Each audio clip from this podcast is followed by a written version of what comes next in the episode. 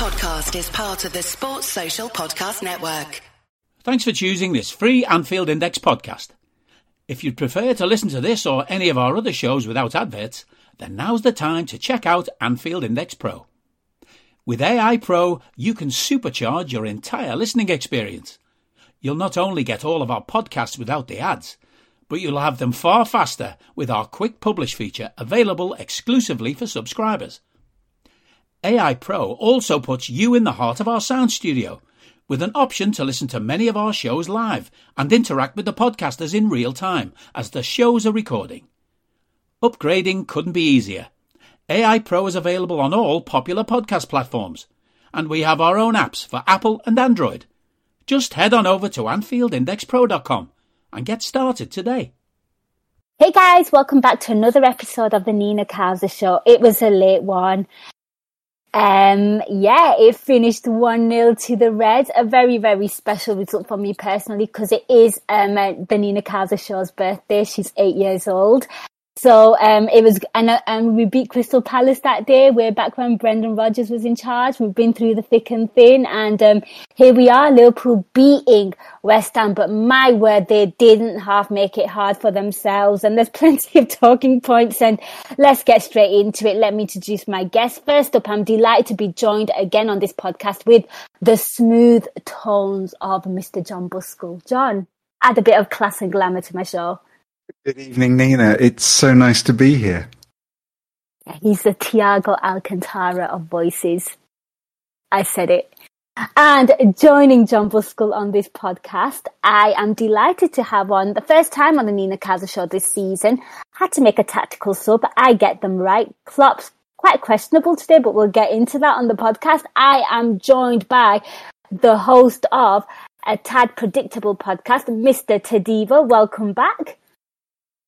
The prodigal son returns, Nina. It's been way too long. He absolutely, absolutely. And if we're going to call you like a super sub and all this and all that, then we've got to think of a good, um, you know, a, a classic, iconic sub for you as well. I'm, I'm, I'm thinking like a.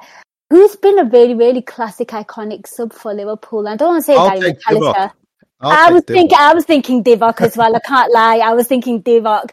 Um, but obviously, um, I don't. Uh, Divock is only here for the moment, so you actually bring a lot of class throughout. So there you go. You, you score on the one up ship on the one. The one up ship there. Right, let's get into this. Right, guys, I do have a caller. I'll get to him in a minute. Guys, how do you feel after that? And I just want to get your initial reaction because first half, I felt very calm, composed, controlled. Felt like it towards the end of the second half, they kind of got into it. The second half, I'm just like, oh, and breathe. It's one of them. Roller coaster. I'll come to you first, Tadiwa. My first thought was job done Yes. because um, the way I looked at this game was if we don't win it, the City result is not as emphatic as it needed to be. Um, because I think it's objectively we would have probably gotten from the two games would have looked at hope to get four. If we get six, amazing, but at least four points would be great. Now we've got six out of six, so that that's a fantastic um, outcome. A bit a bit squeaky bum time in the second half, but I think the important thing was just to get the points on the board, to get all six onto the board uh, in this game. Absolutely. And I guess this was again another quite, you know, it's worth noting that West Ham are actually a, quite a good team. You know, okay, they've not been great at the beginning of the season, but it was great to kind of get the points against them. But yeah, I was absolutely spitting feathers um, in, in the second half, um, making it hard for ourselves. And, you know, just some old flashbacks were coming back. But very pragmatic of you, and it's great to have those six points. And Jon, I'll come to you. How do you feel after that? Just like it's over now, just like the the overriding feeling and the emotion. Um, I mean, um, of course, fantastic to get the three points. That's the most Im- important thing about the whole thing. But I think there's lots, lots to pick over after that. But desperately pleased that we've got the three points, thankfully. That's what it's all about, isn't it? And uh, great to build into that early kickoff on Saturday against Nottingham Forest. Right, let's we'll talk about the game, but first up, we do have a caller, a familiar voice on the Nina Kauser show. Doesn't need an intro, but I will give him one. It's Mr. Kieran Reid. Kieran, welcome to the show. Thank you very much. No, it's a pleasure having you. You know what you you know the drill on the Nina Kauser show, so take it away. Um, I thought it was a a very good first half. I thought we were very much mm. on top. Um, mm.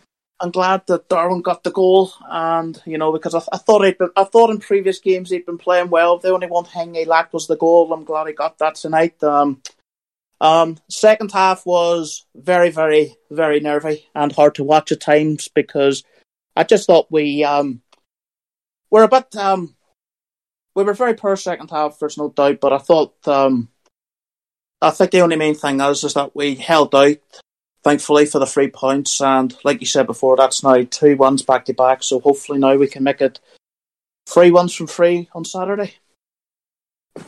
He is hoping, yeah, summarised perfectly there, Kieran. Um, definitely we will discuss some of those points and of course Darwin Nunez's involvement in this game and the goal as well. But thank you so much for calling. Appreciate it.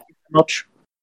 Wonderful. Okay, so let's get into it. And Jon, I'm going to come to you first. We're going to start from right at the top. Of course, you know, the Man City game was flawless, but again, the, we always have a bittersweet and it was the Diogo Jota injury. So we were all really intrigued as to what Jurgen Klopp's going to do. And, you know, Trent came on as well and would he start with him? So the starting lineup, Alisson Becker, um, Alexander Arnold, uh, Alexander Arnold at right back, Gomez, Van Dijk, Tsimikas, uh, Henderson and Thiago, and then of you know, playing Salah and Carvalho on the wider areas and Firmino and Darwin Nunez central. I mean, what did you make of our lineup?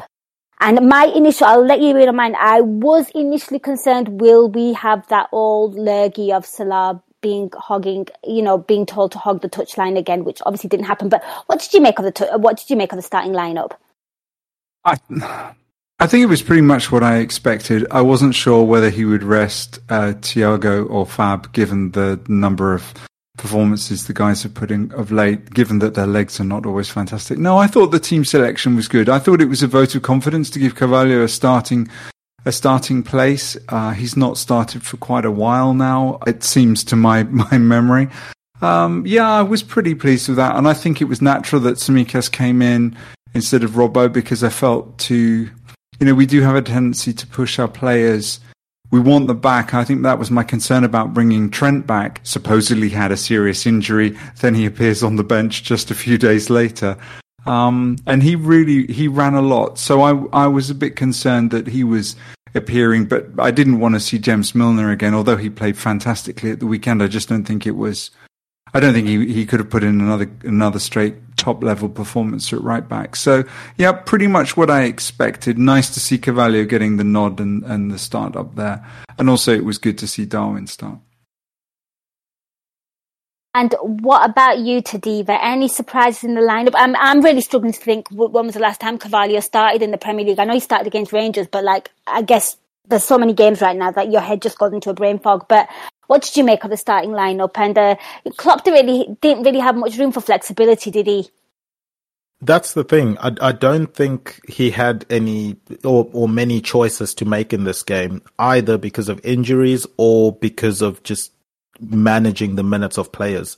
Um, we know that midfield three is going to get rotated. They need to get rotated um, because it, it's quite thin in there. Um, yeah, I agree with Jon in terms of Milner. You don't want him to do back to back performances. Um, you know, you, you keep that that brilliant performance over the weekend in the bank against Man City and then let him come on later on in the game. That's perfectly fine. Uh, Nunez coming in, I think obviously with Jota going down and also just rotation, it makes sense. Carvalho's the big call, I guess, uh, for Klopp, but I think he's shown enough um, and that we can trust him to to start games and play a role in this team, especially with the likes of Curtis Jones coming back from injury. I think if, if Curtis Jones had been playing and in the rotation for a while, he probably gets the nod in this game. But yeah, I, I don't think Klopp had too many choices in this one. And I don't think we can be too fussy or too picky um, with the choices that he's making starting the games just because there, are too many games that these guys are playing at the moment. Yeah, that's the thing now. That is it, you know. Um, and also, you know, it's about risk assessment as well and the injuries. And you really don't want to, you know, hinder yourself even more when you are limited with the kind of players that you have. It does make sense for Klopp to kind of, you know, change things up and, you know, having to rest certain players. Um, right, I'm going to come to you, Jon. So let's talk about Liverpool's start. I mean, the first half, let's talk about this because I thought it was a really, really bright start from the Reds, if I'm absolutely honest with you. Um, I don't think they were at their, you know, tenacious best. They just looked very composed, very controlled, very assured with themselves. Yeah, that's pretty much my take on it. I thought we started we started well, apart from Alisson's I don't know what you want to call it, his ability to inane ability sometimes to just play a pass out from his his goal line to one of the other players on the other side. And he did that like at two minutes. And then I, I was scribbling at seven minutes Alisson again on my, my my notebook there. But I think it's almost like Klopp has said to them or that the team themselves had decided we're not going to concede within the first five minutes again although Alisson seemed to go against that. But they were passing it around, they kept the ball, the pace was quite slow to begin with. And I really felt that, okay, after the the hell and gunfire of, of the City match, it was almost like let's let's come out here, let's not rush at it, let's build a platform to go forward because I think they they will have known that mistakes would come up from West Ham, that there would be openings. So I thought it was a very positive start to the match from the team. It wasn't gung ho, but it was controlling the ball, controlling the passing, moving it around the pitch very, very nicely. Um, I think at about nine minutes in, Trent makes a great ball. He comes up on the right there. He, he sort of flashes a ball into the box, and and I really felt because I'd had hesitations about you know I, I wasn't sure if Trent was going to be fully fit. But I, I really felt at that point that, you know, Trent's beginning to take an integral role in our creativity on the pitch. And then as he took more of a creative role early on, I felt, well, you know, we've established a good platform, controlled the, the passing, lots of pass and move, which I love to see. And then we were beginning to open things up a bit. So, I mean, it was a good, it was a good start. It was only Alisson that made me kind of think, oh no, how is the match going to be? But then he saved it later. He did, he did. Um, he came through. And Tadiwa, I'll come to you. I mean, what did you make of the red start? And, you know, I was very, very intrigued to see, like I said, my concern was Mo out, outright again. And, um, Jon there just highlighting, you know, Trent's involvement. And I was kind of noticing a lot of a lot of overlapping on the right hand side, allowing and affording Salah to get a bit more central and to work a bit more with the front men. Um, I want to get your thoughts on, on the red start. Yeah, um, I think Jon mentioned the Alisson start, which uh, it, it happens at times. You you take that risk with uh, a keeper that plays out the back. There are going to be games where they're going to be misplaced passes. Um, yeah, I think the biggest concern maybe in the starting lineup was Salah going out wide again, um, and you know having having to run the touch line with the linesman again uh, was was something I was not looking forward to. But if you do have someone overlapping on that side, it allows him to come inside because then that space is being occupied by someone and, and he can go occupy another space. I think the thing you mentioned with regards to not conceding was important. And I think we saw that especially with Trent in this game. Early on, he wasn't bombarding as much as we're used to seeing him. Um, he was happy to sort of just if he goes past the halfway line, he's not going too far away from it. Um, and it, it's basically the thing that happens when you know with with maybe how you approach a league season is you can't win the league at the beginning of the season, but you can certainly lose it. And the approach in this game was a similar fashion of okay, guys, we we we we're capable of winning this game as long as we don't make it harder for ourselves. So let's not go gung ho in the first half in terms of trying to, you know, go ultra attacking and, and bombing all of our players forward. Let's be composed. Let's trust the attacking players we do have up front. Um, because I, I noticed even with the likes of Henderson, it was only in the second half when I really noticed Henderson making those runs beyond our front players.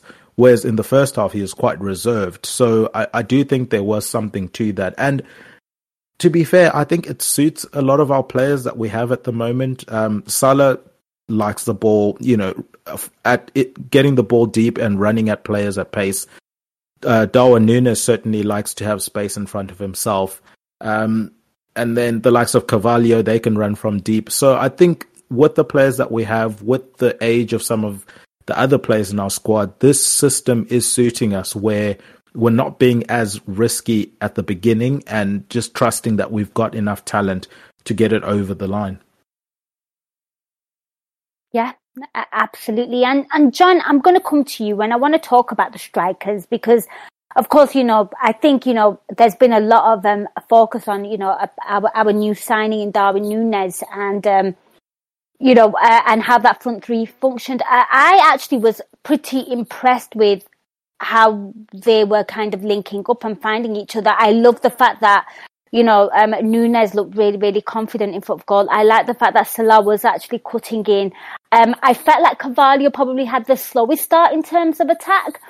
Um, and Roberto Firmino for me was the guy that was kind of pulling the strings. I thought he had some majestic little passes and little touches that enabled um, you know his strikers to get in you know ahead of him and get into into really good positions. I mean, you know, Núñez was really really adventurous today. You know, taking you know taking a shot on the volley and you know rattling the crossbar in another instance and uh, of course we'll get to the goal but i felt like the attack looked very much cohesive and like it was clicking and it was working together yeah i think so i think when i saw the lineup my initial c- concern was that well who would he bring on off the bench if he wanted to turn it around that was the that was the only mm-hmm. thing but i felt I think it's a nod of confidence to give Carvalho a start, and I think he shows he's got the legs that Bobby doesn't have anymore. Uh, Carvalho has he he's got pace. Although Bobby is is he seems to be he sort of slinks into the box really well. But it's almost like we've got an, a range of skills of those four players, rather than having absolute individual quality, and, and of course these players do have individual quality, they're phenomenal footballers. But what I'm trying to get across here is that it's almost like Klopp is focusing on the system, the striking system, a system of four players working together, taking up particular roles, rather than the sort of traditional well, the front three as we were with, with Mane and, and Firmino and, and, and Salah in their, their pomp, or with Jota who seems to work the, he's more in the, the mold of the poacher. So I thought it was quite interesting. I don't know. I, I, I don't know whether this will be the way going forward in many matches. I think we'll see it again and again, particularly against teams when we can play on the counter. Because West Ham really did push up much more than I expected. They left gaps, and I think by starting the match with the four players, those four, I think Klopp was giving us the maximum opportunity to get the goals. I think what we saw in the second half was the downside of the selection that Klopp made. That if the goals aren't forthcoming, suddenly you've not got something to, to make a change to sort of really turn it around other than taking people off and trying to sort of, you know, maybe push Mo through the middle or use Harvey to, to play in off the right. But I, I don't know. I think it's a conundrum that we're not going to find the answer to this season. I think it's going to be the ongoing story of this season, working out, finding out how the players work together. What I will say in talking about the strikers, and I'm sure we're going to come on to talk more about Darwin as it is. I love that rawness that that he brings to to our strike force. I, I really like the rawness there. He's not he's not producing what I want him to produce, but I think he's got something special. I think that's what I had to say about this the setup really of the strikers. I like it, Jon. And uh, Tadiwa, I'm going to come to you. I mean, that was initially my concern as well. You know, Klopp, you know, put, throwing out all his aces, as it were. But like we know, he doesn't have the options. He's got two strikers out injured. You know, two huge names injured as well. By the way, it's worth noting. You know, the and I was like, well, do, do you think maybe Klopp's just kind of like he, has got to have that approach where he's going to have to start his strikers so they come out sharp, they come out with intent, with with intent and purpose be absolutely devastating, like the old school team of Fergie, you know, Manchester United, where you absolutely give some devastating blows and then you can take off your best players. Is that the approach that Jurgen Klopp's going to have to do in terms of managing minutes, in terms of, um, uh, you know, maintaining injuries so we don't get injured? And also because he really doesn't have options off the bench. And um, I'd like to just get your thoughts just in terms of what you made of the strikers and the blend of them. I think the blend is fine, um, especially with the way Firmino is playing this season. The, he's got his last dance sort of jig going on at the moment, which is really fun to see. So he he's playing well. I I think it's a it's it's a mixture of both because one managing the minutes and two, I think this game is heavily influenced by the Man City game in terms of Klopp would have want, put the team out that he wants to play in that Man City game. And then depending on how the players would have reacted this week, um, you know, in the recovery sessions, in, in the training sessions leading up to this game, it's then a matter of seeing, okay, who's fit, who's recovered well, who's, you know, feeling a bit of niggles or something, or the legs are feeling a bit heavy. And then you make the changes from that. Um, so yeah, again, is it a risk, um, you know, going heavy from the beginning? Yes, it could be, but also, what's the alternative? Uh, if we split this this front four up into two, then we're not really getting the most out of it. I, I would prefer to, you know, this method of going with, in inverted commas, our strongest front four at the moment, um, seeing how many goals they can get, hoping that you know they get at least two goals, and then if we need to bring people off the bench, we can. Um, yeah, opposed yeah, to splitting he's them got up. that luxury. I don't think he's even got that luxury of playing two strikers because if he's playing two strikers, he needs more bodies in the midfield, which he doesn't have. Yeah, it, it it's a tough situation to be in, uh, but I, I think the only change that maybe could be made is Harvey Elliott in for Carvalho, but then again, Harvey plays on the right hand side. Um, who's then going to play on the left? Do we want Firmino to play there, or what then becomes of you know the shape of of that front four, so to speak. So I, I, I think his hands are a bit tied at the moment. Just play the players that are available, hope they get the goals. But we saw in this game something that could become a pattern going forward until we get the likes of Jota and Luis Diaz back. Is we don't have the firepower we used to have coming off the bench. So some of these games could become draws. Some of these games could become losses where we're not going to be able to put teams away. And that's just the reality of the situation, I think, at the moment. We're going to have to accept that some of these games are going to turn into draws, I think. Isn't it, a, sorry to interrupt here, but isn't it a case really that you know, you, the, with the, the, the, that whole idea of building the car as you're driving the car, I do kind of feel that that's what Klopp's having to do just because of the situation with the, the team. You know, Darwin is not a direct swap for Mane uh, has a sense of physicality about him, but he's got, for me, he's got pace and integrity, uh, um, uh, pace and intention. He seems to move very, very well. Whereas I think that Darwin's got that physicality that Mane maybe had, maybe an even a next step there.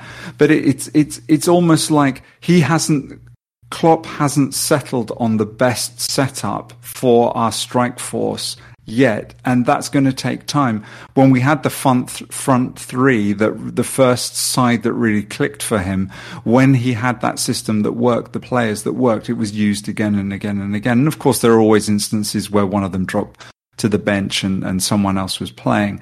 But it, it, it really does feel to me at the moment he's building the car as he's driving the car. And as you rightly say, we, we, I think we're going to have to and I think we see that this evening. We're going to have to fly by the edge of our pants or, you know, whatever the expression is at times because it wasn't quite working. We did need a striker coming on second half. I would have loved an informed uh, Jota coming in who would have maybe taken one of those chances that bobbled around the box that Bobby knocked over that Salah didn't quite get. I, I, I think for me that that's exactly where we're at. We're going to get those draws. We, we're maybe going to lose because we haven't got the, the strikers that we need, but it will come. But at the same time, it's going to be an uneasy journey for us as supporters. It really is, and uh, you know, you were just speaking about the front three there, you know, and the the first front three that Jurgen Klopp had, and I remember they needed a little time to kind of click as well. I remember the first season where we all got them together, and you know, we were like, it is going to click. It's just a matter of time. I don't think they, you know, they they weren't at their full best to begin with. It took, you know, there was a little teething problems. You know, they probably weren't getting as many goals as we'd anticipate but it did come together. So I just think, yeah, uh, patience is a thing. Um, it is a shame that we don't have the options off the bench to change the game because I felt like, you know, if we had an attacking response to this game, I think, you know, it would have asked very, very different questions of, of West Ham because, you know, um, I, I felt like, you know, it would have maybe affected how David Moyes would have made his subs and how they'd play as well, because I thought he had a bit of a field day, certainly in the second half with how things panned out. Right, let's carry on talking then. And Tadib, I'm going to come to you. I mean, we're talking about the first half, and I, I think I said it initially. Um, there wasn't much, um, you know, I felt like for a majority of it, Liverpool were doing the, you know, pretty much a back to basic kind of thing, sticking to the assignment, um, you know, being compact, working as a team, and not to the not to the level and not to the professionalism and to the high standard that they did against Man City. Um, I felt like sometimes they did drop the ball a bit, you know, like we spoke about the Alisson Becker fumble, and we'll get into the penalty shout and all that, and players being caught out of position. But I felt like they Liverpool in that first half did really well, didn't really break a sweat, and West Ham just didn't pose any threat to our defense. It was almost like coasting. I think it helped us that West Ham are also trying to find themselves this season. Yeah. Uh, last season they gave us a lot of uh, issues, but yeah, this season they've been struggling, and they also don't know what their strongest eleven is at the moment. So it, it, it, I think it played into our hands in this game. It allowed us to grow in confidence and grow into the game a lot more. Um, yeah, they they didn't offer too much going forward, which helped us, as I said, grow into the game and be more comfortable in it. And it's similar to sort of what we saw or what we've seen with Arsenal this season, where some of the teams they've played haven't been that good, but they've just gotten the points on the board. At this point in time, we just play the teams that are in front of us, and I think after the City game, we've got a good run of games where we can start to maybe take more risks or at least get people more ingrained into the system against a, a more comfortable fixture list than if we had thrown this system in maybe a couple of games earlier. It, it, it might have been a bit hectic. So I think, yeah, it, it's it's sort of luck of the draw from that sense for for them. I think they will be disappointed with how much respect they gave us. Um, I don't know if it's a if it's a Van Dijk aura thing, but we saw it with Haaland in, in the Man City game where he looked to shell of himself in that one. And we've heard Haaland in the past say Van Dijk's, you know, the, the toughest opponent he's had. But it was very similar with Scamacca. Like he's been getting better and better for West. Ham recently. Mm-hmm. Yep. And in this game, he was very quiet. I, look, if, if that aura is coming back around Van Dijk, that, then that's perfect for us. But yeah, I, I did not see much from West Ham that worried me. Um, even in the second half where we started to tail off a bit, I was saying to, to Jody that, look, yes, they're getting more possession and stuff, but they're not really scaring us. The only worry is that it's 1 0. So they've got a puncher's chance. There's every chance that, you know, the ball could roll into the net. But they weren't really, you know, firing on all cylinders, I didn't feel. No, they didn't. And uh, of course, on, on their team as well, I don't think Paqueta started, did he? And Fornals, who's a good player, I thought was quite quiet as well. So yeah, there were some things, and uh, I felt like the midfield was very, very easy for the likes of Thiago and and Hendo. I, I felt like they weren't really doing much. Even Declan Rice, in bits, in in bursts, was having a bit of joy against us in the first half, but to to no end product. I mean, what did you make of it? Uh, Jon, I'll I'll come to you now. What you know? What what did you make of that? I felt like it, it was kind of made a little easy for us as well, which I'm not complaining about. Yeah, I think. Do you mean specifically about the midfield or the the kind of football that West Ham were playing to to create their own chances? Both actually, you know, because obviously the game is won and lost in midfield, as cliche as it sounds. But like, I just, I am such an obvious Owen, Owen today. Sorry, people, you know, cancel me all you want. But I just felt like overall, like the defense wasn't asked any questions. And I think, uh, Tadiwa's hit the nail on the head. Scamacca was really quiet. He didn't really get the service.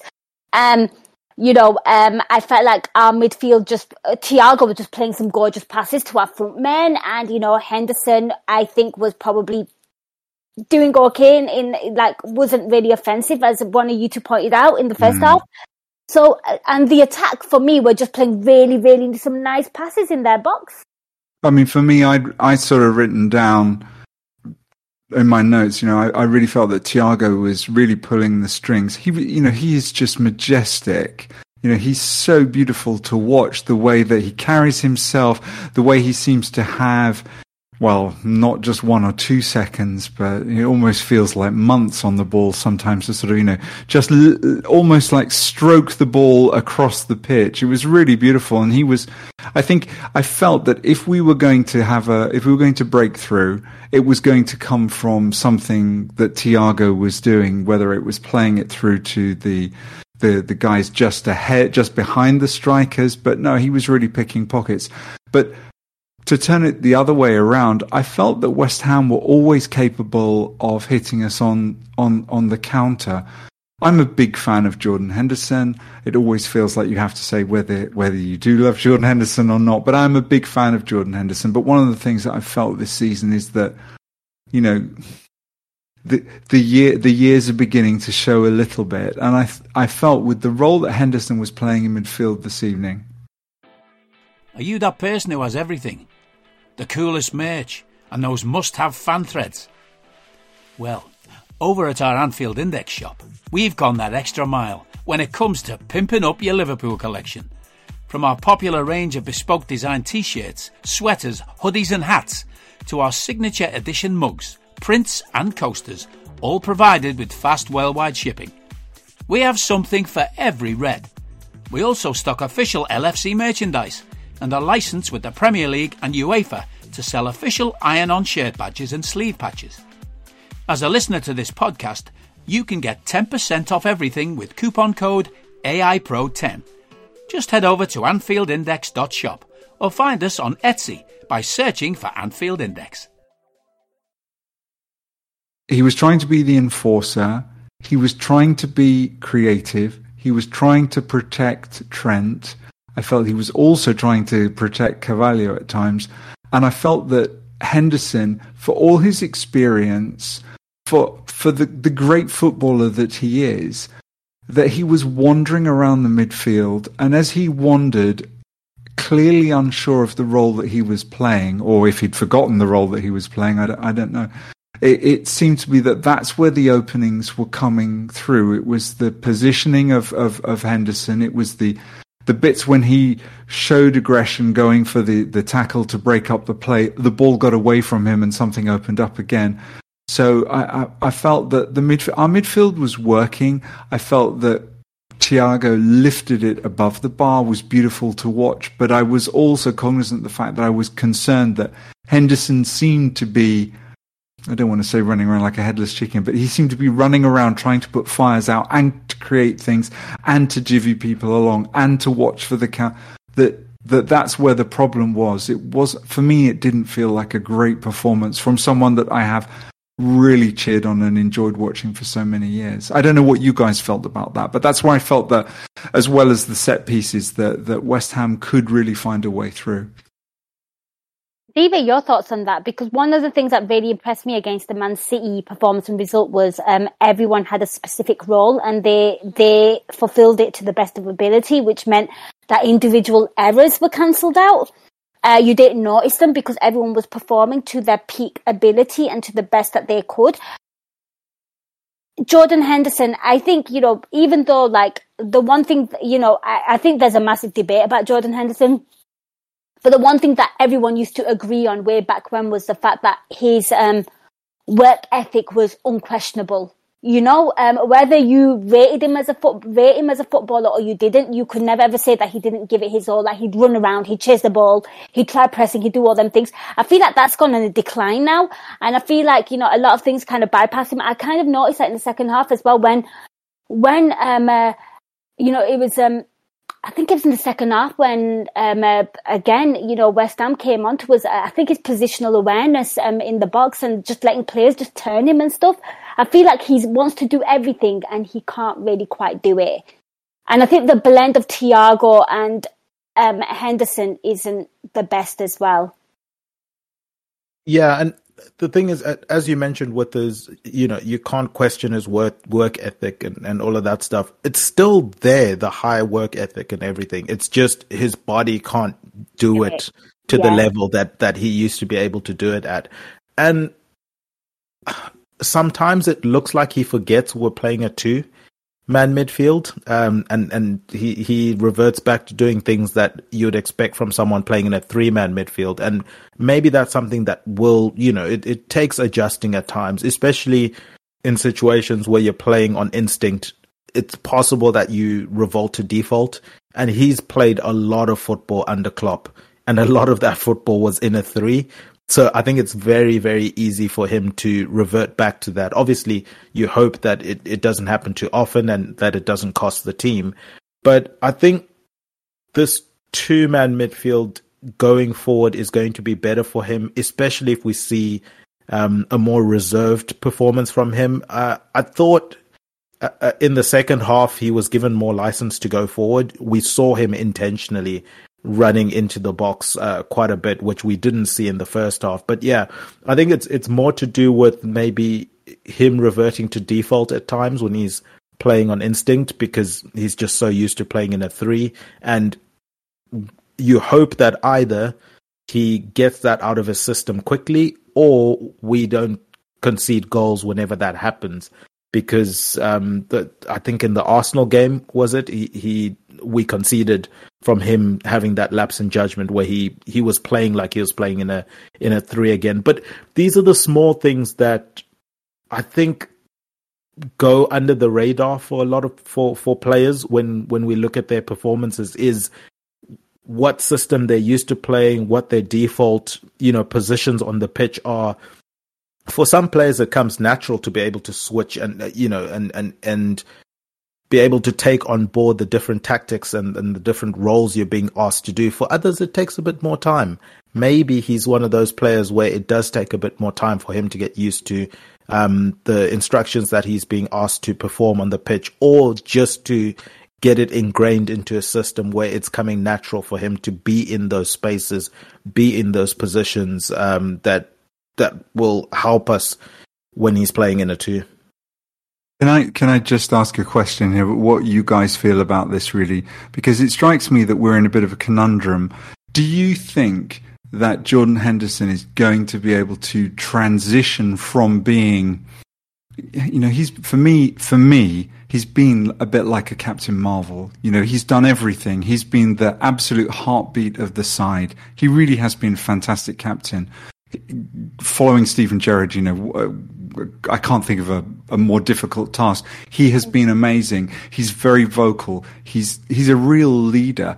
But now, when when you get older as a player, there is that transitioning period, and I felt, for one, there was a real sadness in seeing the decline of Stevie, and I, I, found, I think he found it very difficult to cope with are we seeing the beginnings here of, of, of Henderson's transition as he's as he gets older? He's got huge amounts of experience. He's incredibly tactical. But do you guys do you guys see that? Is he going to be able to play the Jordan Henderson role for just forty minutes, for just sixty minutes, or to come on for just twenty minutes, or is he is he is he going to struggle to adapt as he's as he is unable to to to play as he has before? Because I think this is a really important issue in terms of what Klopp is doing with the side as we go forward. We are transitioning. He's relied on his generals, his leaders, and, and now the leaders are beginning to fail him. Hmm. I'm going to come to Tadiwa on this. I'll just give my quick thoughts on it. I think he should have been phased out about two years ago. You know that the 40 minutes that Jon's talking about there, I think that should have happened two seasons ago. Um, definitely now, um, I don't think he's got the legs to do it anymore. I think we're one of like, I think one of the problems that we've had this season, injuries aside, is, um, you know, the, the, the refresh of, of, of players, you know, like you've got to slowly transition and bring in. And the fact that we've already brought in, I think somebody highlighted it on the post match show on Discord. I think it was Kieran actually in the chat who said we've only bought one midfielder in four years. I'm ignoring Arthur Melo because I think he's a myth right now. You know, um, you know, he's injured before he's even played. You know, like I'm not going to go there. Um, but for me, like I feel like that's the one place that we've failed to kind of invest in, and the fact that club systems require so much like running and distance being covered. I don't think he's got it in him anymore. And the fact that, you know, as James Milner, I mean, he came on as a sub today and he was, he was great in what he did. Do you know what I mean? And he was, you know, he was very good against Man City, you know, call it what it is. But those kind of players should not, should not be your your um your go-to guys when you are up against um uh, a Man City side and you're trying to challenge. But Tadiwa, I'll come to you because you're much more insightful. It, I think it's an it's an interesting, almost microcosm of the Klopp era now is Jordan Henderson. Jordan Henderson basically, Absolutely. for me, he he he shows us exactly what's happening before our eyes. With Klopp, um, you know, the the squad has come to an age where we either needed to refresh the squad if you want to still play the same system or adapt the way you play to suit the squad you now have and, and the age of some of the players that you now have. Mm-hmm. It's going to be the same thing with Henderson. He either needs to move clubs because I don't think he'll be able to play the role he's played before at the level he wants to play at Liverpool, or accept you know accept being a squad player in in that sense that okay I come on for the 30 minutes the 20 minutes sort of become a James Milner type player that you take your minutes when you get them. Or he needs to adapt the way he plays the game because he his his body just can't do it anymore.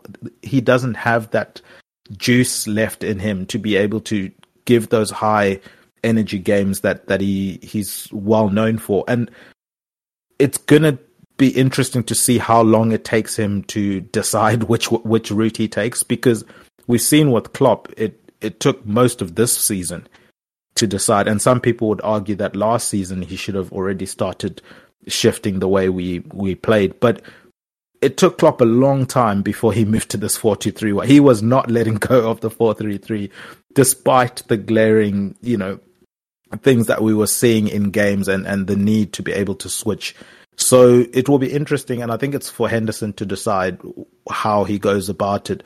The thing for me, though, in that is we know, regardless of what anybody thinks about Jordan Henderson, the most important person is going to be Klopp because Klopp picks the teams. And Klopp has shown, you know, the precedent is there. Henderson's going to start a lot more games than maybe some people might want him to start. So he's going to play. Um, and he we just need to hope that he decides whichever avenue he goes down in terms of does he adjust his game or does he accept a lesser role in the team um, going forward because if if if it continues the way it's continuing where Klopp is going to keep playing him and Henderson's going to think you know going to keep thinking he's Henderson from 3 4 years ago that's going to lead to us conceding goals and and hope, and we just have to hope that it's not in crucial games. But yeah, he effectively has to pick a struggle. He either needs to, you know, adjust the way he plays. And as I said, I, I, I still think in a two, he, he could be very useful as the more defensive minded, reserved player where he needs his energy in maybe 50% of the times um, that he would have if he was that lung busting eight in a three, um, then maybe he can prolong his, his stay as, as a Liverpool mainstay. But yeah, I just think we've seen with Klopp as well in the past with other players, you know, the likes of Lovren's and Lallanas, etc., where when Klopp's playing players, they're just going to play a lot more minutes, certainly a lot more minutes than I think they should be playing. But Klopp's just going to play them unless you take those players out of Klopp's hands and it's no longer an option for him to play them. He's going to play his trusted uh, lieutenants. Um, so yeah, uh, for me, which course should Henderson take? I think he's capable of adjusting his game to be a more reserved, um, more reserved player, where well, Klopp's going to start him in big games anyway. So where Klopp starts him in games, but he knows that he's a limited player. So when he gets the ball, he's looking to give it to other people to do stuff rather than him putting the pressure on himself to do stuff. And then also knowing, okay, I don't need to make the lung busting runs anymore because I'm not going to be able to get back in defense. Just focus on becoming a more well rounded defensive midfielder and then take it from there. Yeah, I've got some um, stats, um, match stats from um, FotMob, and he won two out of three tackles. One, he got one clearance, one interception, eight recoveries, ground duels. He won four out of four. Aerial duels, he won one out of two. And that is pretty much it. And he created two chances and he had two shots, which we know about. And I think they were largely down to um, his involvement in the second half. So yeah, um, that's Jordan Henderson there. It's a conundrum. I think Klopp does have a loyalty to him, and I, I also think that Jordan Henderson probably has that professionalism where he still thinks that he can still go on. So it's a sticky one. Somebody's going to have to, someone's going to have to call that one. You know, someone's going to have the balls to say, you know what, enough is enough. And I do hope it is Jurgen Klopp because ultimately he is the manager. So, um, anyway, enough about that. Nina, Let's just one more thing on, on that. The interesting mm. thing is Henderson's his whole career he's been told he's not good enough, etc. Um, he's faced a lot of criticism. So if he's starting to face criticism now of like you know he's too old or he's not good enough, whatever, it's probably gonna uh, you know he he's probably just gonna re- return to default of being defiant. Like I've been defiant my whole career. I've proved them wrong my whole career.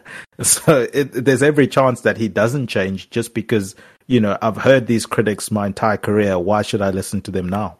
Well, he needs to because he's old now. He's not a 23 year old boy. If somebody says you are too old, that is nature taking its claws on you.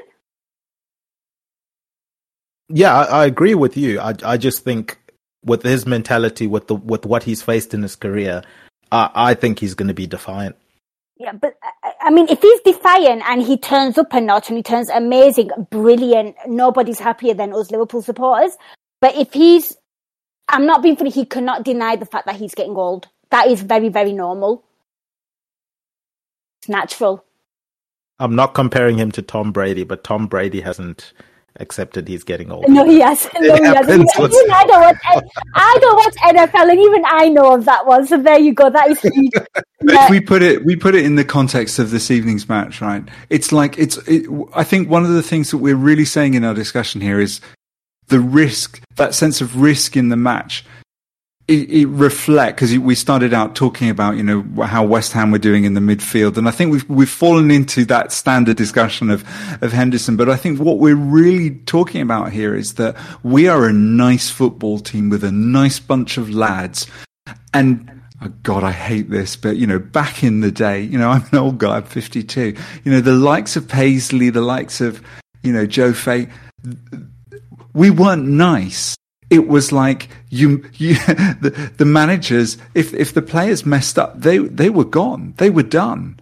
You know, I've, I've watched some of the absolute greats be phased out way, but way before their time. In, it, it felt to me, you know, my, the, you know, as a schoolboy, you had these players. You, this is where we're at now. You know, they do a great job, but is is the the the struggle that the struggle the issue, the conundrum that the club is going through at the moment. Is Liverpool Football Club we are a bunch of serial winners. Absolutely. This, these, these sides have created something fantastic, but we've not yet seen a successful transition in the club since the Paisley Keegan, sorry, the Paisley Kenny era. Not really. Houllier had moments of absolute peaks and then it fell apart. Benitez had moments of absolute peaks and then it fell apart. Klopp, he's taken us even higher. Fantastic results, championships, cups.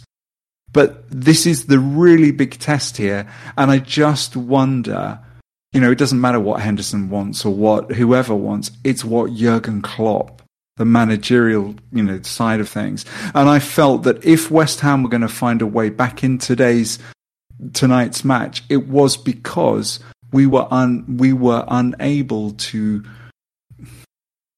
to be sufficiently hard nosed to knock them off the park. And I don't mean in a physical sense. I just felt that we kept giving them chances. I wanted the I wanted the team to own the pitch.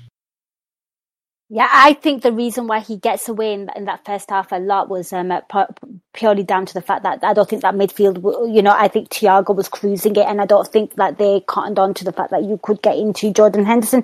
I've got a, a Discord uh, message here from Dave Tattoo. Hendo, a 20 minute player, playing Man City with without Henderson shows Klopp knows that it's, you know, they do play better without Henderson.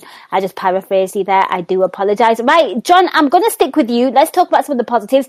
Darwin Nunez, you wanted to talk about him a bit. Um, also, Lisa Marie agrees with you, Jon. But Jon, I want to get your thoughts on Darwin Nunez. Starts um, a, player that um, I think is a little bit. we were talking about uh, divisive players. Um, here's another one, Darwin Nunez.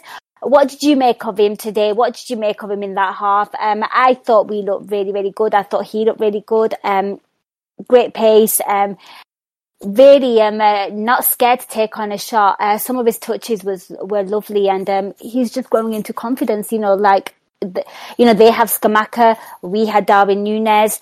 Um, you know, both strikers are sort of finding their feet. I know, um, you know, Scamacca scored. I think is it um, uh, three goals now, is it or something? And of yeah. course, uh, Darwin Nunez is kind of finding his way, but. His involvement in the game today, the threat that he is, and that goal that he scored um, and the build up to that because he had a few um, nice chances before he got there. Oh yeah, I'm I'm really curious every time he starts, every time he comes onto the pitch. I am so curious to see how he does because for me he's raw. I was very impressed when we, we saw him play in the Champions League against us last season. He was fan- I thought he was fantastic. He was one of the players that caught my eye. I think this evening, aside from the goal, it's the it's the volley he makes earlier in the first half. Uh, is it a half volley where the keeper makes a save, knocks it over? And I just thought, you know, sorry, but he was almost like a stallion running onto the ball and, you know, at full stretch. The, we haven't had this kind of physical prowess that is so strong, so pacey, can draw, you can lose him he, there's some something of Torres. You know, I, I, I mean, Torres is a, completely different level for me at the moment. But there is something special about Darwin. It's almost like you're waiting for it to all click. And the goal was, for, I'm so pleased to see him get the goal this evening. You can see himself that he was, he was made up for, for getting it. But he almost feels a bit fragile. It's almost like he feels like he wants to do it all himself. And there are times when he, he maybe should pass. You can say that a striker's got to be selfish to get the goal anyway. I mean, for for God's sake, he's got Salah on the other side of the pitch. He's one of the most selfish. I, uh, deservedly so. He's he's he's kept the ball for times. You know, there've been so many times when I've screamed for him to pass. Darwin Nunez, Nunez is. I think he's got something special he's not delivering on he's he's not going to deliver in his first season. But there were flashes this evening more than I've seen hitherto of what he's really got. He can pull away from defenders. He can get that first time shot. That first time shot when he breaks through and, and makes the shot and the keeper saves it. Yeah, so so many minutes. Yeah, yeah, yeah, yeah. Because yeah, so many of our stri- so often Liverpool will take a touch, move it back, play it across the box, take a touch, try and work it, get it to Mo. But here was someone that was like, "Yeah, I've got the ball. I'm going to whack it real hard in in a split second. And you saw the fans behind the goal, kind of like, "Whoa."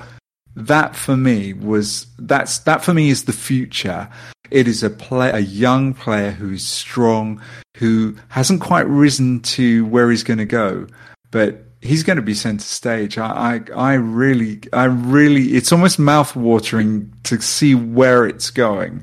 I'll be, I, you know, I may be wrong. Maybe he'll be a, a but there's something there. I think it was fantastic. I was really excited to see that performance, but it wasn't the goal that really got me out of my seat. Well, that did, of course, but it was that that that first shot on what was it, 14 minutes? It was just yeah. breathtaking. Absolutely. And uh, I'm going to come to you because, of course, um, I'm now convinced that um, Darwin Nunez already wants to score gorgeous goals. And it's a stark difference to the kind of shift he put in against um, Rangers at home where he was, in my opinion, you know, playing it a bit safe and they were a bit too easy and he wasn't being adventurous. If he found the bottom corners, he would have got a goal and he was just more asked about getting it on target rather than being adventurous. In this game, sandwiched between his two goals, he has like two kind of volley shots. One, the, the one that, um, Jon just spoke about and then round about the 38th minute where he smashes the crossbar. But of course, and then the goal that he scored. I mean, even the technique for the head, I mean, gorgeous cross by Tsimikas but the control of that header to get it into the ground, like that impressed I me. I don't know which commentator I was listening to, but he was trying to have it that uh, Darwin didn't do that on purpose, that he like misheaded it. And I was like, sorry, what, what, what? I didn't understand what he was watching, but that was definitely on purpose. Headed into the ground. It's, you know, the keeper's going to dive that way, but it's going to bounce off the ground and go into the top corner. I, I thought that was on purpose um, from from the highlights that I saw and from the way I saw the goal. But yeah, Jon's right in how exciting Darwin Nunez is, and I think the unfortunate thing for him is you're always going to get those lazy journalists, similar to the lazy journalists that say know, you know, can't defend, but mm-hmm. he's always going to be compared to Haaland. Yeah. As long as Haaland's at Man City and Darwin's at Liverpool, they're always going to be compared. It it shouldn't be the case. Um, I think Haaland is in the Mbappe type conversations. Nunez is a, a rough diamond that could get polished by one of the best development coaches in the world in Jurgen Klopp. So can Nunez reach his full potential? Well, with Jurgen Klopp, I, I don't have many doubts that he can reach that level. Um, we've seen Jurgen Klopp develop players years on years, so the, the, the evidence is there for that. But he's not a finished product, which means he's going to frustrate us. Salah is going to throw his hands in the air many times, you know, for the, for, for, for the foreseeable future until Darwin does get to that level. Um, but what I always say with especially young players or, or, or players that are still very raw is do they at least excite you as much as they frustrate you? And Darwin sure as hell frustrates us at times, you know, when he should p- pick his head up and pass or maybe do do something a certain way. But boy, does he excite me. He he really, really does. And and that shows that there is something there. And and Jon, I, I think you're perfectly right in that there is something special there. And you know, that that volley that he took, that it's sort of that youthful exuberance, that kind of arrogance that I'm going to whack this into the top corner. A seasoned professional who maybe hasn't hit the ground running at their new club probably does take a touch there. You know, just to say, okay, let me make this chance easier for myself. The pressure's on me. I haven't been scoring as much as people wanted me to. Let me play the safe. Uh, no, that's what you get with the youthful play. They, they're going to take the shot. And I think we also need to remember that some of the teams that Darwin has played at, he would be up there on his own, where he's run past people or the bla- the ball's been played, you know, forward to him. So he's used to get your head down, run at the goal, and shoot because no one's going to come and help you. Whereas at Liverpool, people are going to come to help you. Salah's fast enough to keep up with you, mate. Like he's going to learn those things, and and you know eventually when he does learn those things it's just going to help him out even more. But i think similar to you know like i said with henderson ironing ironing out things that you're you automatically default to. That's that's nunez's default is get your head down run towards goal shoot. And even small things that they're working with him you can start to see. For example in the rangers away game he was placing his shots more Whereas if you look at his default, he's more like Samuel Eto'o, where hit the hit the ball as hard as I can on target, because I take lots of shots, I'm a volume shooter, three or four of them are going to go in. If I take 10 shots, three or four are going to go in, maybe two or whatever. Opposed to, okay, pick my head up. Where's the keeper in the goal? Let me place it to the other side. No, that's not his default. His default is to just get it on target and hit it as hard as I can. So these things will come eventually with him. But yeah, the important thing is he's exciting us even though he's still raw and he's got one of, if not the best development coach in world football. So I, I, I'm not worried about what he could become. Absolutely. Yeah. Watch this space. Right, Tadiwa, I'm going to stick with you because again, like, you know, the stats book, I watched it on Amazon Prime, uh, because obviously that's where the games are shown. So I watched it on there and they brought up a stat that, you know, at this point, um, I don't think, uh, West Ham had a shot on target. So, you know, it was very much cruise control, but I don't think Liverpool were at their fully best.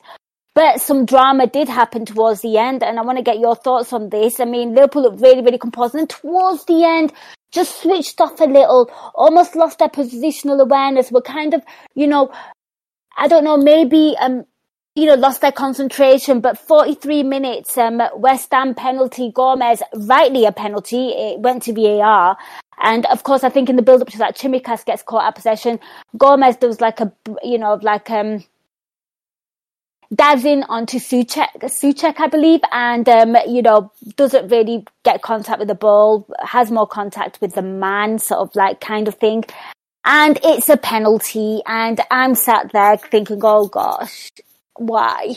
And then up steps um, the big, beautiful Brazilian keeper that we have, who um, actually has had quite a magnificent week, an assist, and of course steps up. And Jarrod Bowen, a penalty save. I mean, it wasn't the best of penalties, I'll give that. And I think I want to get your thoughts on this, Tadiwa, because I don't think Alisson Becker's overly great on penalty saves. Like, no, I, he's not. no, he's like not. that. That is my like gut feeling of it.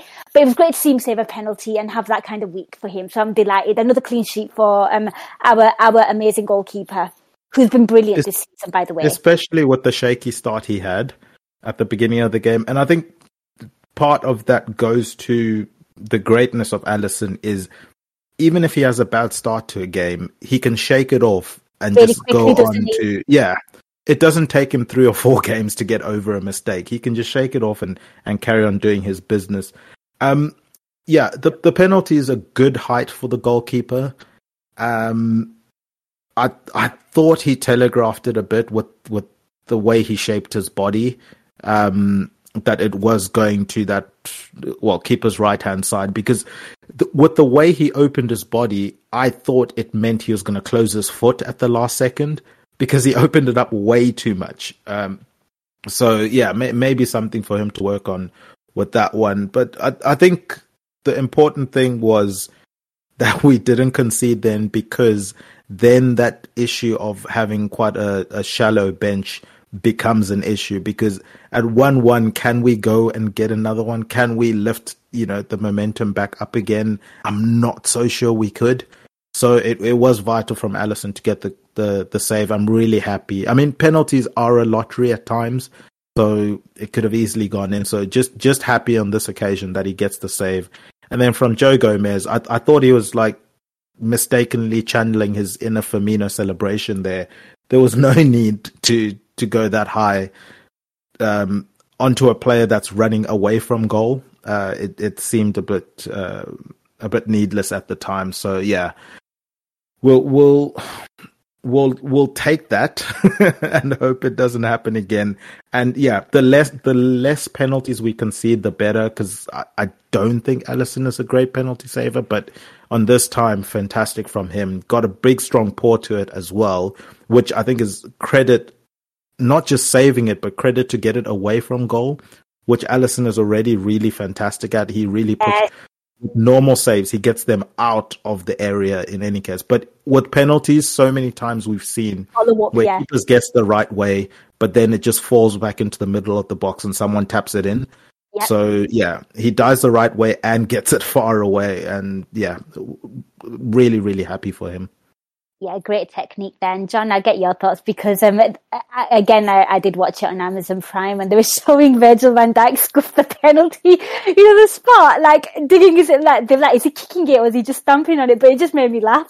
Um, but I guess this is what you do when you play football. Um, your your thoughts on the the you know the the penalty, like the worst time to kind of concede the penalty anyway in general, especially the fact that they actually had no sniff at the game as well. I think that was my initial frustration at it, the fact that they did literally nothing, and that was the only time they kind of came onto us as a whole. Um, but yeah, um, I think Tadiwa hit the nail on the head there by uh, suggesting that you know, um, Alisson Becker is a completely unfazed goalkeeper, and he might have had a few ropey things in the you know beginning of the game, but completely, completely ironed them out in the game, and um, just yeah, Alisson Becker, what a week you've had. Oh yeah, I mean he's fantastic. I, I must admit, when when you were discussing, you know, is is he good at saving penalties? Blah blah blah. You know, because I always used to think that Pepe Reina was a fantastic keeper for penalties, and and Lloris at, at, at Spurs. But actually, uh, Alisson's beginning to. He's made a few saves of late. Um, I think you're right. It, it is telegraphed. You've still got to make the save. He's, he was so calm about the whole thing. I think that's what I love about Alisson is it's almost like, well, yeah, we'll just save this or we'll just go and score. He doesn't seem to lose his rag. He doesn't get in the player's face and, and, you know, try and sledge and put the guy off particularly. I just think he's like, okay, it's a penalty. Let's deal with it. He has got an amazing temperament. I think Joe Gomez, on the other hand, showed that he was naive, that he hasn't played for a long time. He was absolutely brilliant at the weekend. But I think this is what we see when you've got players that have been out for a long time they are desperate to do well. This is his, this is Joe Gomez's chance. It's Carvalho's chance as well with Jota, you know, uh, crocked for however. These these are these are young guys who've got a chance to establish themselves to to make a name for themselves playing with Liverpool. And and I'm sure if you show or when Joe Gomez sees the clip, he's probably going to kick himself for being such an idiot for like you said, brilliant. You know, trying to do, get, you know, get do the the Bobby Firmino celebration all the wrong way. Um, but but that's football, and I think this goes back to what we were saying with Darwin as well. Football is an emotional game. We get excited. The fact that we love the fact that Darwin missed that was one of the great moments of the match was the shot that he had that didn't go in. The same thing with with Joe Gomez here. The this isn't a workmanlike performance. This is a performance of a club who are evolving, of young men joining, you know, be, being finding their own way in the game. They'll they'll have days when they do fantastic things, but this is not FIFA. It's not it's not the the, the, the you know the day the computer game. It's it's not like that. We we don't move these players around with the, a joystick we're watching them. They're emotional. They make mistakes. They save the day. They do something fantastic. And Alisson Becker is probably the coolest head on that pitch, apart from the woeful passing in the first five minutes where, where it had me scribbling down Alisson Becker's passing exclamation mark several times. But he was just immense. You know, I, I love Alisson. I, I don't know why. Maybe it's maybe it's the, the, the time here. It was late. I've been up many hours today, but I was like, Alisson will save it. And he did. and it was almost like I didn't enjoy the pleasure of him saving it because I'd been just so queued up for Alisson will save it. He has that kind of uh, aura about him. It was just brilliant. It was a brilliant moment. And it was so important we didn't concede because I still think we're psychologically frail as a side at the moment. I completely agree with you. And those those, you know, those lovely shots that Nunez scored, we would have actually been sat here thinking, God damn, if only he'd scored one of them. So you know what? A crucial, crucial moment in the game. I couldn't agree more. I'm really intrigued. I mean, obviously we come on here after, straight after the show. I'm really intrigued to see um, Moyes' comments after that game because he's been quite feisty and tenacious about refs and VAR in general. And obviously he got a decision his way there. So, um, I, would like to see what he rants about, um, after the game on that one. Or he might just concede and just say, you know what, whatever. I'm, I'm intrigued. Just putting that out there. Just a little side, little mental note for me there. Right, Tadiwa, I'm going to come back to you second half you kind of touched on Jordan Henderson um, being a bit more, uh, you and Jon both touched on it that, you know, Jordan Henderson a bit more involved. In the first half, I kind of saw like a lovely one-two between um, Hendo and Salah. Hendo F- Hendo's effort went over the bar. But then I felt like a little bit of sloppiness was kind of creeping into our first half and it just became a little bit more open because I felt like we had West Ham quite contained. But in the second half, it looked a little bit more open. And then obviously Klopp makes his subs around about 56 minutes. And it's the Jurgen Klopp standard triple sub. Elliott Jones and Fab come on. Carvalho, Nunez and Thiago off. So just talk to me just in general about that whole thing and um, the subs.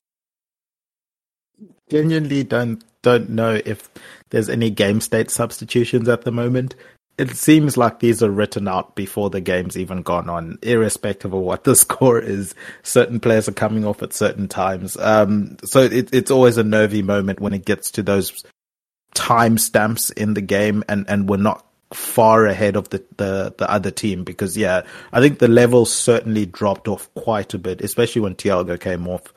Um, and, and it made it a little bit nervy for us in terms of sloppiness and stuff like that, I mean, the first thing to go when you are tired is sort of your mental side of the game. Maybe your passes aren't as crisp. Um, so I think maybe that plays a factor into it. They gave a lot in that Man City game. They, the players ran a lot and not just running a lot, but the mental side of that City game must have been really intense.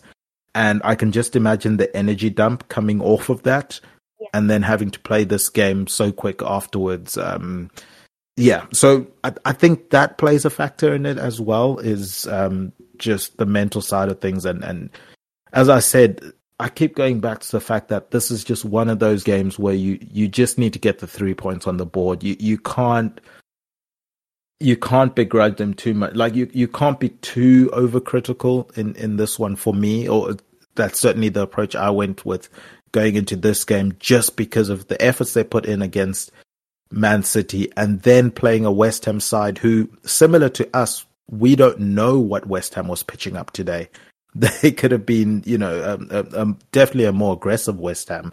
Uh, and we've seen that kind of West Ham in the past. It just, it just so happened they didn't in this game. But yeah, very nervy. Um, I seen the chap Dave uh, Tattoo says, yep, was frustrating and nervy. I agree with him there. Very nervy, very frustrating. But um, considering the week that they've had, I, I can see where that's come from, and I'm just happy that they were able to get it over the line. And yeah, it, I mean, I don't know if you guys think the subs are as um, sort of decided before the games as I think they are, but it it definitely feels that way to me at the moment. I'd say yes. I think you're looking at players and you're looking at minutes. I mean, you know, again, you know, people. I think, Jon, I'm going to come to you because I think it's fair to say, like, obviously, when Jurgen Klopp makes them subs, we notice a significant drop in terms of, you know, the, the second half kind of changes. And you look at the subs that he brings on, and he, you know, he brings on um, an Elliott who, um, Harvey Elliott, who went like, like Tadiwa said got through a lot of work against Man City, probably put in one of his best defensive shifts. Yeah. Fabinho, who played against Man City as well, who had a really, really great game. Again, you after managing minutes, I, I, think to me, he didn't have his uh, best game this game. I think it's fair to say. I felt like that midfield was really getting massively overrun in the second half. And then Jones comes on, who has been injured. And this is literally his first sort of outing in the season, if my memory serves me correctly but that that that is what you're going with because there are no other options and you know and then you have to look at maybe i want to get your thoughts on this because then straight after uh, Moyes makes us uh, West Ham make a sub as well, and they take off Fornals and bring on Benrahma, and he starts causing problems on the right hand side. Instant attacking threat, you know, running at players, taking the ball, being a bit more adventurous. But it was, you know, those subs did, in my opinion, did change the course of the game and not in a good sense, but I do agree with what um, Dave Tattoo said in the chat and what what um, Tadiva said. You know, West Ham are not an easy side, and you know sometimes you have to win ugly, and maybe this does kind of give them another. I don't know, maybe another um, form of confidence in the sense that hey, you know what, we can still win even when we don't do to our best. We don't have to, you know, like the the win was more important than the performance. Is what I'm trying to get at. Mm. I think first and foremost, we needed to win. State the obvious. Uh, it would have meant nothing if we had beaten City and then lost to West Ham. That would, that would have been us back in the day. I think I agree with you. The substitutions do feel like it's almost like uh, in in the summer period, um, mid season. Sorry, I'm just language is going in my head here. You know, uh, between the two seasons in the summer when they're playing all the friendlies, it does feel like okay, let's just change three players. I felt the substitutes weakened us. I felt that although Bobby, you know, he was he was not leading the line, but he was doing a lot of good work very quietly. I felt that when Bobby went off, we lost something. I felt that the the um, it was great to see Curtis Jones come on. I wanted Curtis. That was for me. That was what I was looking for. But I felt that the subs weakened us defensively. I felt that Robbo had to come off when he came off anyway because um, sorry, Tsimikas had to come off when he came off anyway because he see, he looked physically shot actually. Mm. Um, but no, I don't. I don't. I, I don't know. It was almost like we'd thrown, I think where we started the podcast actually, by starting with the four strikers that we started with, it was like we had to get ahead in the match as early as possible and then do our absolute utmost to hold on to it without trying to attack and go for the second or third. Of course, we attack. I'm I'm going down a, an avenue the wrong way here. But what I'm trying to say is that, and failing obviously, but I'm trying to say is I felt that we, we set ourselves up to get ahead as early as possible to counter the effects of the tiredness was going to come in. We'd thrown so much in the match at the weekend. Of course, it was going to be a, a, a, a tough one today. West Ham are a big physical counter-attacking side who can hit you on set pieces. And it always felt to me that a set piece was going to be our undoing here if they were going to score. And I felt that with the substitutions he made, he undid the uh, the the the coherency in the attacking that we had. So without Nunez, without Bobby, we really lost something up front, and we didn't have anything to replace it with. So for me, the substitutions weak, weakened us, but I understood it completely. What else could he have done? Uh, yeah, Dave Tattoo here again, um, very, very um, vocal. Um, says um, subs were made far too early as well. In my opinion, I think it was just about managing minutes and not to have injuries. I mean, guys, what do you think? I think that's why he did it early. Yeah, absolutely, absolutely. We saw exactly what happened with Jota at the weekend. The the referee played so much extra time that Jota gets it, what is it? It's ninety five minutes that he, he pulls up. Yeah. yeah. It's just massively, massively unfortunate for the guy. I mean, I think you've made a really, really good point there. Um, Jon, and I'm going to come to, Diva on this because, you know, West Ham are a physical team and they are a counter-attacking team. And obviously, um, the, the Firmino and Tsimikas sub happened at 80 minutes. But, you know, I think for me, um, uh, where it turned a bit batshit and a bit more open for them was when, um, uh, you know, Antonio comes on for them because we know that he's an absolute nightmare on the counters. And I think bringing him in, him on and, um, he was just, I think he, he did have um, a few moments where he did scare us a bit. And, uh, you know, if Scamacca wasn't on his A game, you know, that could have been quite threatening and quite dangerous.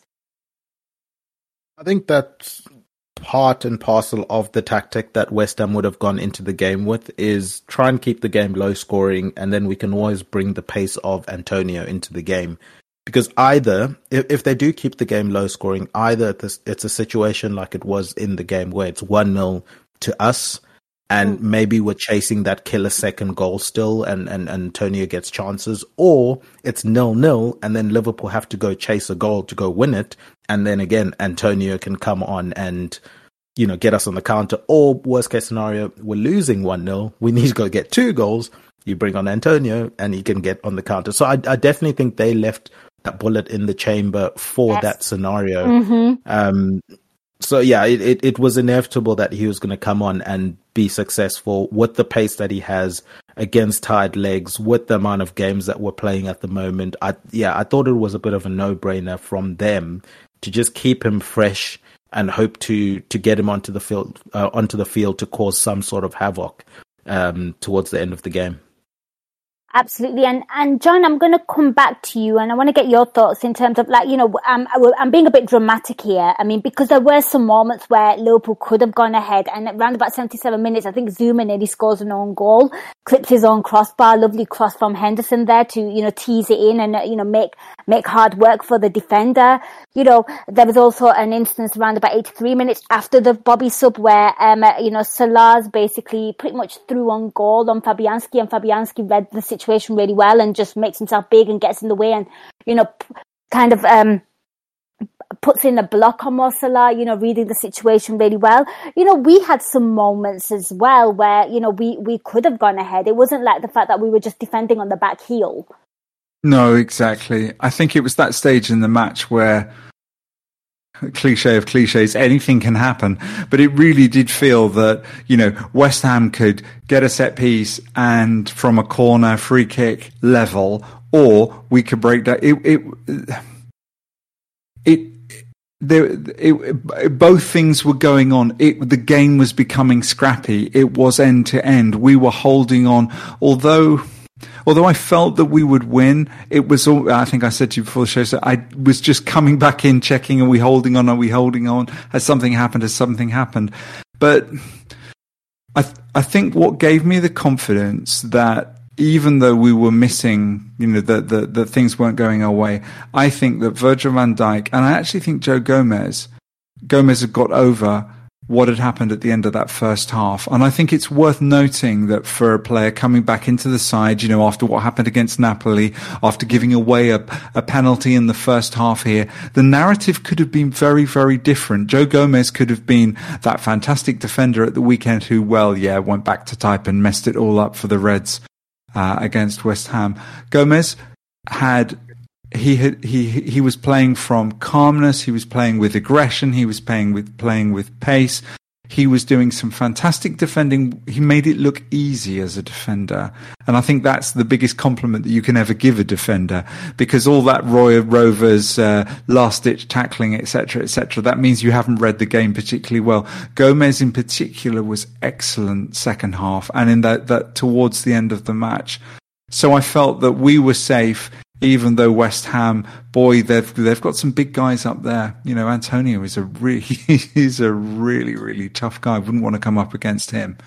Um, yeah. And you know, uh, the fact that we didn't kill the game off again goes back to it. Should I suppose it's been the theme of the podcast. Really, we didn't have someone that could make a difference from the bench you know that was that it was very clear that none of the subs that came on were going you know they they weren't the goal threats. We were still relying on the, the guys that had been there since the first. The formation had changed. Uh, Nunez and Bobby had gone. Where was it going to come from? Mm, don't know. Henderson. I thought that I think that for me actually Henderson's chance towards the end was the the biggest clear cut chance that we had. Yeah, it really was. And I'm going to come back to you, Tadiwa, because, you know, we talk about last ditch defending, uh, Millie there at the end on 86 minutes absolute um uh, you know the the the, the do they call the the Yorkshire Terrier or whatever, but um, incredible um, defending from him. I'm glad that he kind of slid in and kind of did what he needed to do there. But you know, on on Soucek, um, but you know, again, you know, nervy, nervy moments till the end. That's the thing. That's what happens when when the score is one 0 and we don't have that firepower off the bench. Um, you you probably can see us going and getting a second or a third if you're bringing a Jota or a Luis Diaz off of the bench there. Um, yeah, fantastic from Milner.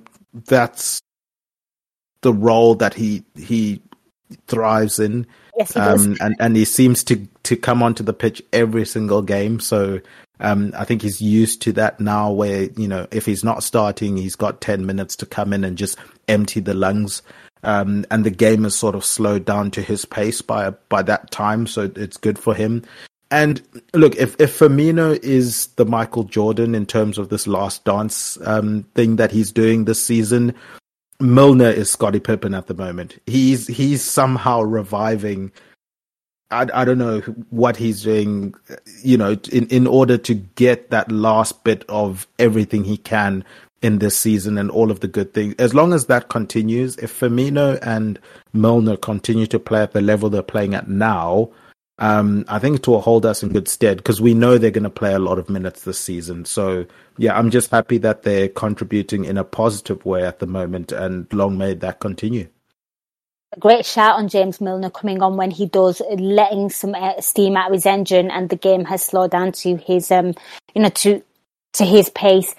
Um, I'm just really, really gra- grateful that he kind of timed it to somewhat, you know, perfection because um, that could have been problematic.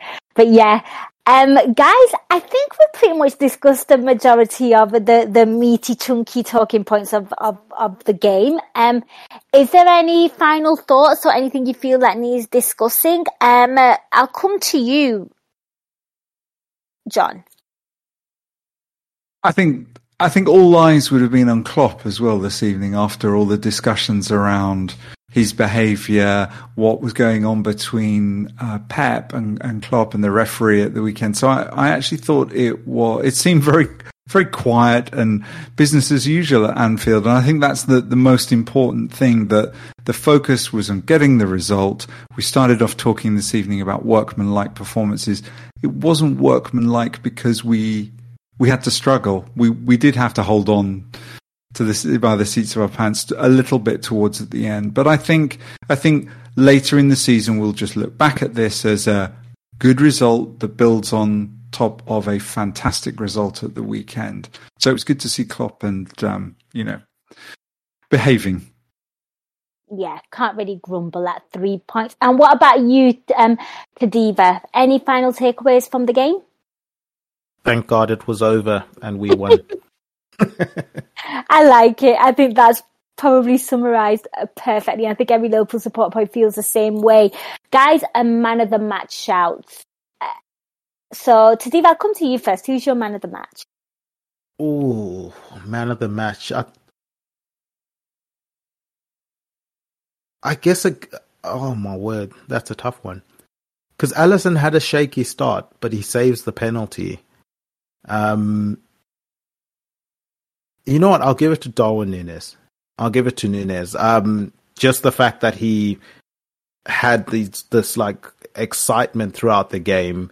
Um, also similar to Alisson, had some shaky moments, but he gets the goal that wins us the game. And his overall performance was promising for me at a time when we're, we're losing forwards every single game. It's good to see that he's getting up to speed and is exciting, and and I think he's given Klopp the confidence to start him a lot more than he has in in previous weeks.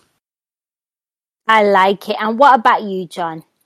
Um, absolutely not Nunez. Uh, although you know, I think he's fantastic. I think he's brilliant, but I don't think he's man of the match for me. For me, man of the match is Thiago, because he, without Thiago, without that pass to Tsimikas that he plays in for, for Darwin, I, I don't think I don't think the goal happens. I don't think the chances happen for Darwin without Thiago owning that midfield. I think Thiago was fantastic because he was having to cope with an erratic Jordan Henderson. Uh, Jordan Henderson did some fantastic things. Don't get me wrong, but as I, I talked earlier on, I was I was actually quite concerned by the captain's performance. Thiago brought the experience, the skill that was, you know, the skill on show was just head and shoulders above everyone. Although Alisson was fantastic in making, um, you know, make, making making the save of the penalty, I, I really felt that the sense of control, the sense of Liverpool's professionalism and being one of the top two sides in the uh, in the country, because I do still think we are. That came from you know, Thiago led the way there. Absolutely, I thought he was just he was just m- majestic to watch. You know what? You both both shouted out two players that I rate highly. I think Alisson Becker would also be in the conversation. I'm going to go somewhere completely different, and I'm going to say Bobby Firmino because I just loved his little neat little passing. Um, it was probably something that I've been critical of, of Roberto Firmino for, but I felt like he was really, really pulling them strings in the attack and you know his link up play with the strikers and the attackers and even to some degree Jordan Henderson in the second half. And I feel that when when Roberto Firmino has one of those games where he's just pulling the strings and letting the more you know the more adventurous and more creative players, and he had a few shots as well. He could have had a few goals today, you know, um, you know, so he looked quite tasty in front of goal as well, but just like the final cutting edge. So for me, for the workload that he got through, I'm going to say Roberto mm, Firmino. And I noticed in the second half as well, he kind of started jumping a bit more into the midfield again when we were kind of getting overpowered and trying to press in there, which is something that you always see him do. So yeah, I think we've all gone a bit different. Um, listeners, let us know your man of the match. We'd love to hear your thoughts. Guys, thank you so much for listening. A massive thank you to Kevin the caller, you guys that joined us live. And of course, these two excellent gents who have absolutely kicked ass on this show. But before I let them go, I want to get some plugs. Uh, Tadiwa, I will come to you first. Where can people find you on social media? And is there anything you'd like to share with the listeners? Uh, yeah, on Twitter, you can find me at Tad Predicts.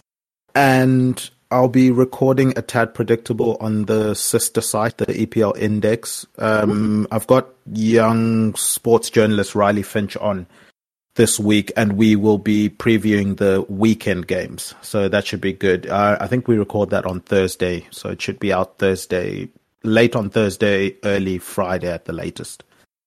Do check that out, Tadiwa, and um, I know Guy Drinkle's been on, and he's dreadful at um, uh, match predictions and things. uh, so I wonder if he's he's the executive producer, so I have to be really nice to him.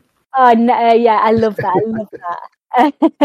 yeah, um, you know, keep keep Guy Drinkle sweet. And Jon, where can people find you on social media? And is there anything you'd like to plug?